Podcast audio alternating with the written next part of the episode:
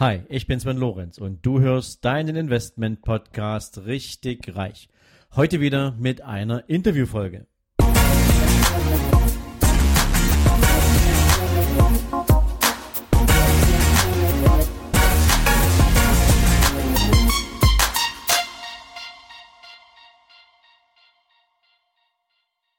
Hallo und herzlich willkommen zum zweiten Teil meines Interviews mit Janis McDavid. Janis ist eine ganz besondere Persönlichkeit. Das hast du wahrscheinlich gestern im ersten Teil schon mitbekommen.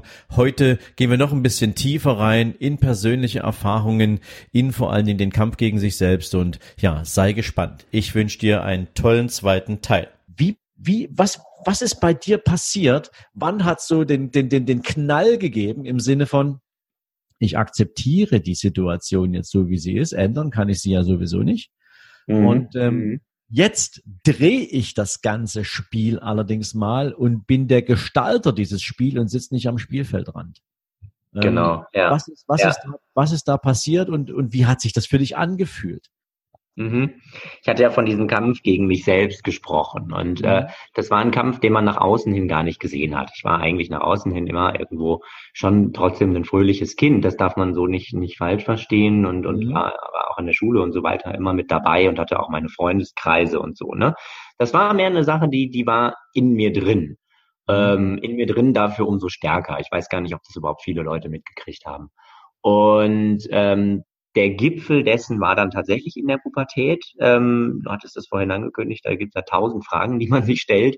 Ähm, und vor allem, und das war für mich eigentlich die größte Geschichte, ähm, war ähm, die Möglichkeit wegzulaufen.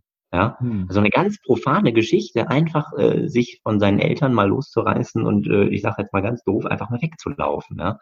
Und äh, da kam ich eben dann auf die Idee, mal Prothesen auszuprobieren, weil, weil ich dachte mir, okay, damit kann man irgendwie laufen und damit kann man vielleicht ähm, ja selber ein bisschen unabhängiger sein und äh, als tollen Nebeneffekt äh, brauche ich mir dann nur noch eine lange Hose und lange T-Shirts anziehen und äh, dann dann habe ich dieses normale Leben, was ich irgendwo immer so angestrebt ja. habe. Ne? Das war so mein Ziel. Und ähm, der Umbruch kam dann, als ich feststellte, dass diese Prothesen für mich zumindest überhaupt nichts gebracht haben. Ja, also ähm, ich musste einfach feststellen, dass ich so in diesem Leben nicht mehr laufen lernen werde. Ja? ja. Ähm, alleine die Balance auf zwei Beinen zu halten und zu finden, ähm, ist für mich ein, eine Angelegenheit, die, die ich bis heute nicht nachvollziehen kann. Also ich weiß nicht, wie ihr das macht. Ja? Ähm, zwei Beinen, ich weiß es wirklich nicht. Ich, es muss ein großes Geheimnis sein. Ähm, meiner Meinung nach kann das rein physisch schon überhaupt nicht gut gehen. Ja, das ist jedenfalls meine Erfahrung. Mhm. Und ähm, der Umbruch kam dann, als ich feststellte, ich, ich lege die Prothesen wieder beiseite, weil das ist nicht das, äh, was, was, ich, was ich will und was ich brauche. Und da war mir dann aber auch klar, ich kann die Prothesen nicht einfach so beiseite legen, weil ich meine, das war ja ein Projekt, in das sich viel Hoffnung gesteckt hat, diese mhm.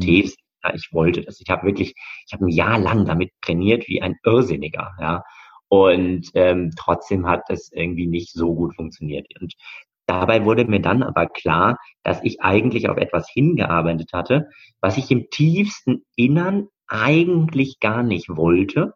Ja, also das Ziel war nicht, das Ziel war eigentlich nicht wirklich mein Ziel. Ich habe mich auch nie, interessanterweise, ich habe mich in meinem eigenen Kopf in der Zeit nie auf diesen Prothesen gesehen laufen. Mhm. Ja, also natürlich, ich habe das alles ausprobiert, aber ich habe dieses Ziel nicht im Kopf haben können. Und äh, hat in, in, diesem, in diesem Ziel auch nie Arme oder Hände oder irgendwas gehabt.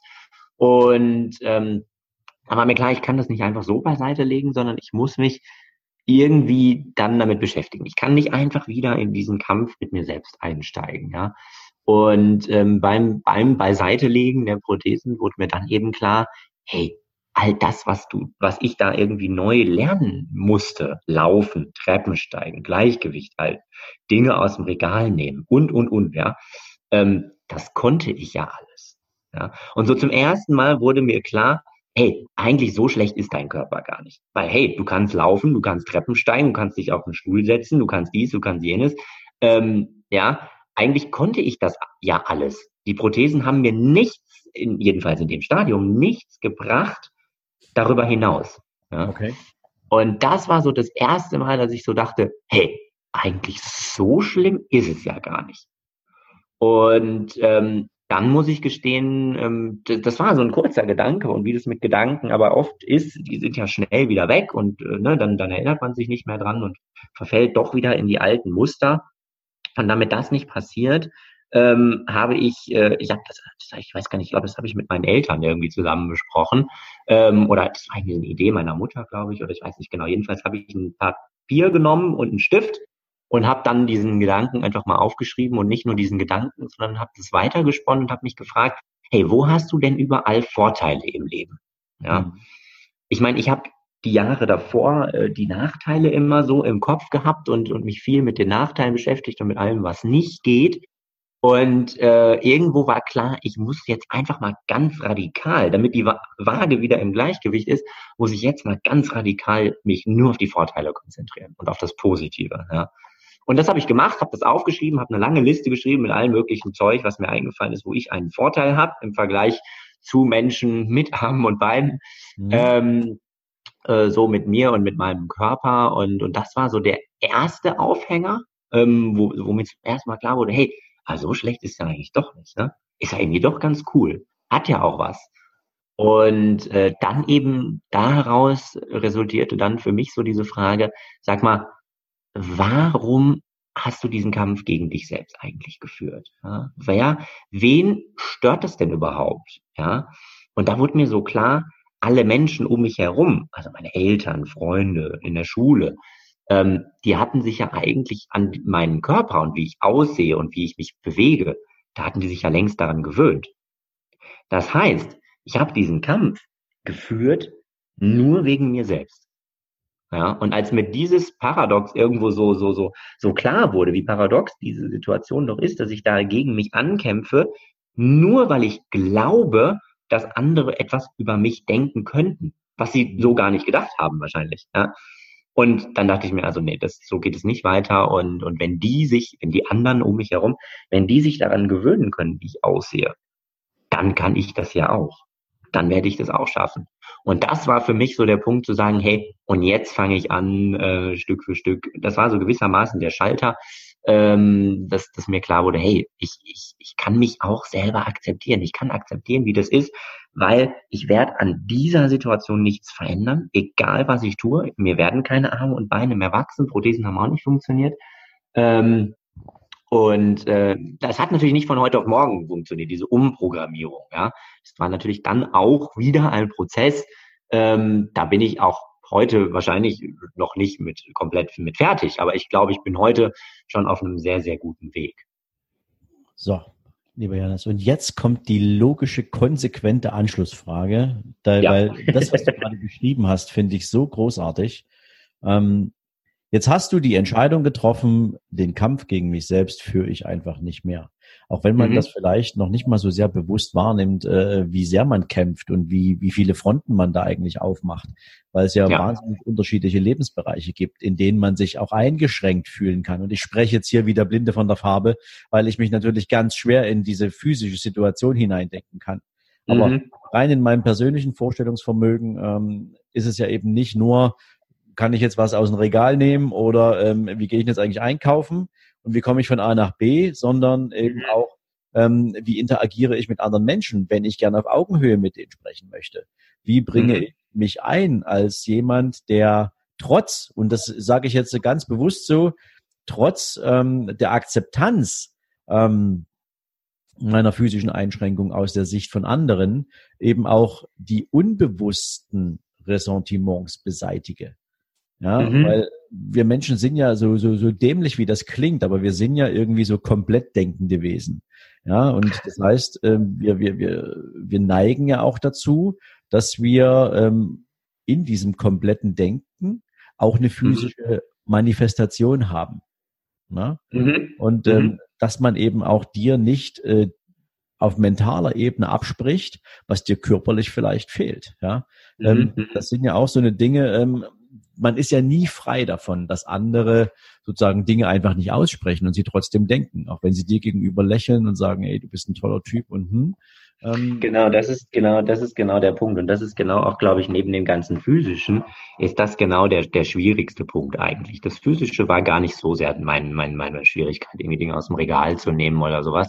Es ist tatsächlich da mehr die mentale Ebene und ähm, das, das die größte Schwierigkeit dabei, und das ist vielleicht ein Punkt, den man dann doch nachvollziehen kann, neben dem ganzen physischen, ist einfach so diese Scham vor ja gesehen zu werden ja, sich dafür zu schämen, irgendwie bestimmt auszusehen. Ja, und ich meine, das, das kennen ja viele Leute, glaube ich, auch. Man, man schaut in den Spiegel und für irgendwas schämen wir uns alle. Ja. Genauso wie es irgendwas gibt an uns, wofür, worauf wir total stolz sind, ja, sei es die Augen oder keine Ahnung. Ja, jeder hat ja so seine Lieblingsstellen und seine weniger lieben Punkte. Und ähm, das habe ich natürlich auch und es waren am Anfang sehr viele sehr unliebsame Punkte. Das hat sich mittlerweile geändert. Ich habe da einen anderen Zugriff mittlerweile drauf. Ich habe da auch einen anderen Blick mittlerweile drauf und denke mir, ja cool und es sieht auch eigentlich alles super aus und überhaupt. Ähm, und es ist aber, es ist, glaube ich, sehr groß, diese, diese Scham vor, vor, ja, vor anderen irgendwie gesehen zu werden, ja, und beobachtet zu werden. Ich meine, es sieht nun mal anders aus, wenn ich, wenn ich irgendwas tue, egal was ich tue. Ja. Es sieht natürlich anders aus, als wie wenn du das tust, ja. Und ähm, ich wenn muss mal ich, kurz, ja, ich muss ja. mal ganz kurz rein an der Stelle, weil ich finde, ja, äh, ich habe hab da so ein Bild vor Augen. Ähm, mhm. als wir beide uns voneinander verabschiedet haben. Ja. Ähm, da hatte ich diesen kurzen, aber wirklich Millisekunden äh, äh, äh, Impuls. Ähm, ich habe dir die Hand gereicht und du hast mir deinen Arm hingehalten. Mhm. Und ähm, für eine Sekunde hatte ich im Kopf, ist es für dich in Ordnung, wenn ich dich anfasse? Mhm. Ja. Ähm, mhm.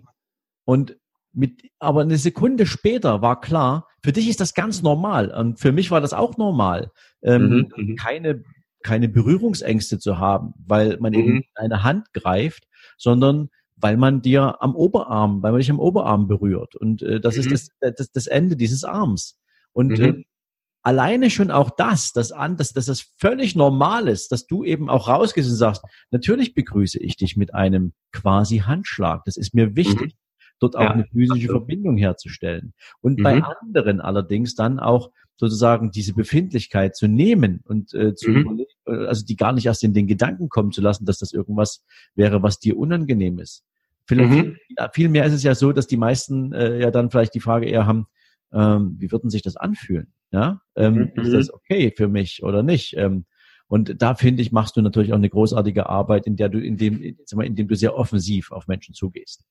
Ähm, ja. Genau, das ist genau der Punkt. Das ist genau der Punkt. Ähm, und das hängt viel damit zusammen, dass ich mich aber selber natürlich akzeptieren muss. Ja, also hätten wir uns jetzt irgendwie zehn Jahre früher kennengelernt, wäre das wahrscheinlich ein bisschen anders abgelaufen. Und ähm, das, das ist eben der Punkt, den, den, den ich glaube, der meine Verantwortung in dieser Situation dann darstellt. Weil ich kann es niemandem übel nehmen, da irgendwo Berührungsängste zu haben. Das ist ja völlig normal. Ähm, und dann ist es meine Verantwortung, ganz sofort zu sagen, hey, komm, alles super und äh, lass uns einfach ganz normal miteinander, miteinander umgehen. Ja. Und in unserem Kulturkreis gibt man sich die Hände. Das ist in Frankreich ja auch anders zum Beispiel. Aber hier macht man das so und äh, insofern mache ich das auch auf, auf meine Art dann halt. Ähm, genau, und das, äh, das habe ich seitdem, seit, seit ich mit mir selber wertschätzender umgehe, ähm, ist es auch für mich und seitdem auch für die anderen äh, um mich herum deutlich einfacher, ähm, da in, in Kontakt zu kommen. Finde ich sensationell.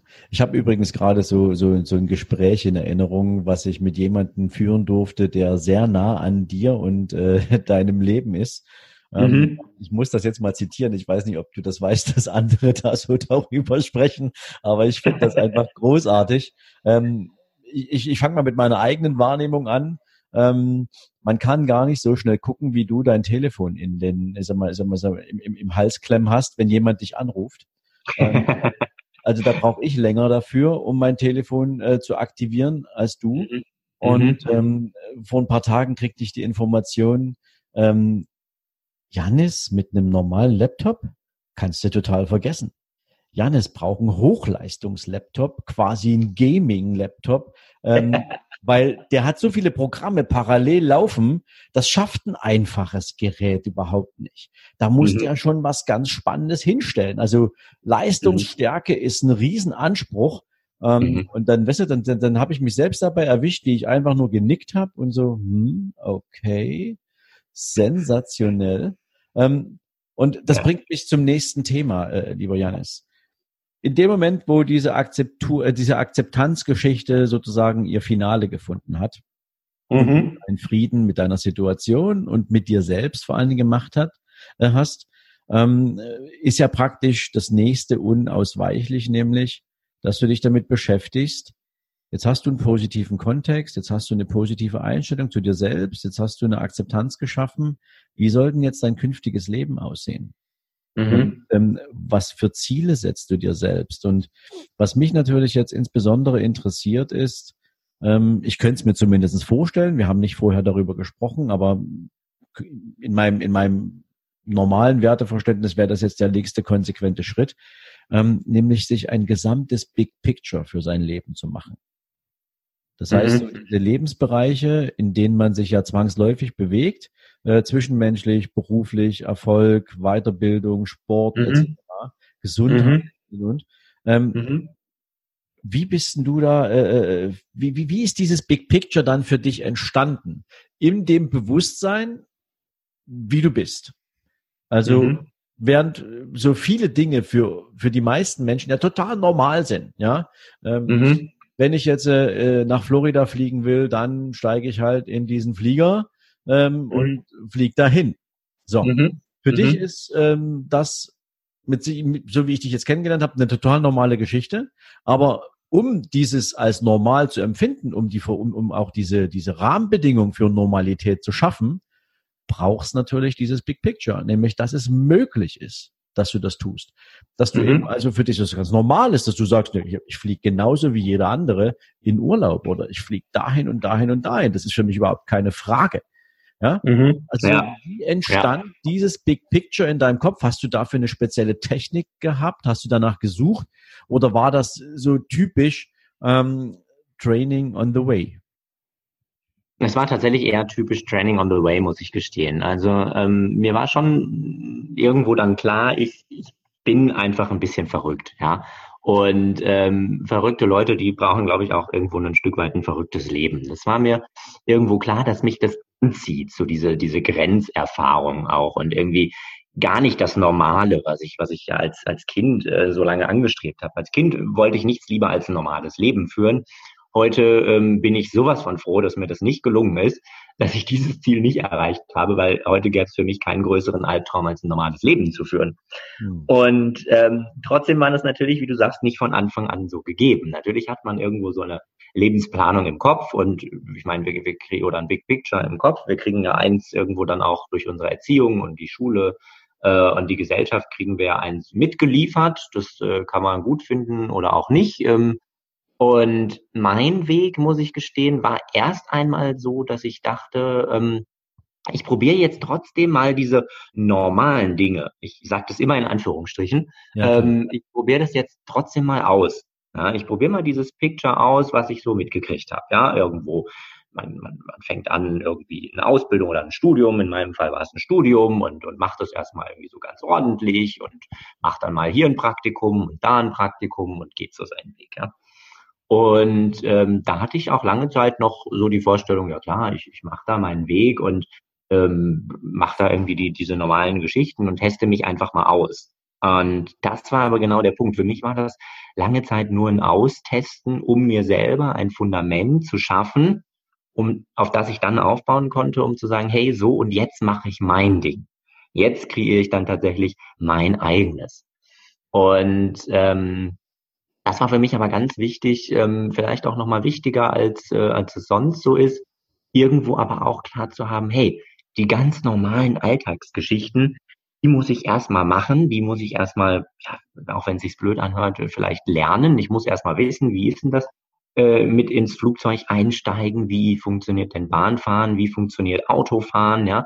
Also all diese, diese normalen Dinge, die sind für mich natürlich immer irgendwo schon noch schon an sich eh schon mal aufregender, weil ich gehe nicht einfach in ein Autohaus und kaufe mir ein Auto. Nein, gehört ein bisschen mehr dazu. Ähm, das muss dann entsprechend umgebaut werden etc., äh, so dass ich das dann fahren kann. Also es war immer ein Stück weit aufregender alles als als bei, bei als ich das jetzt so bei Klassenkameraden oder Freunden ähm, beobachtet habe.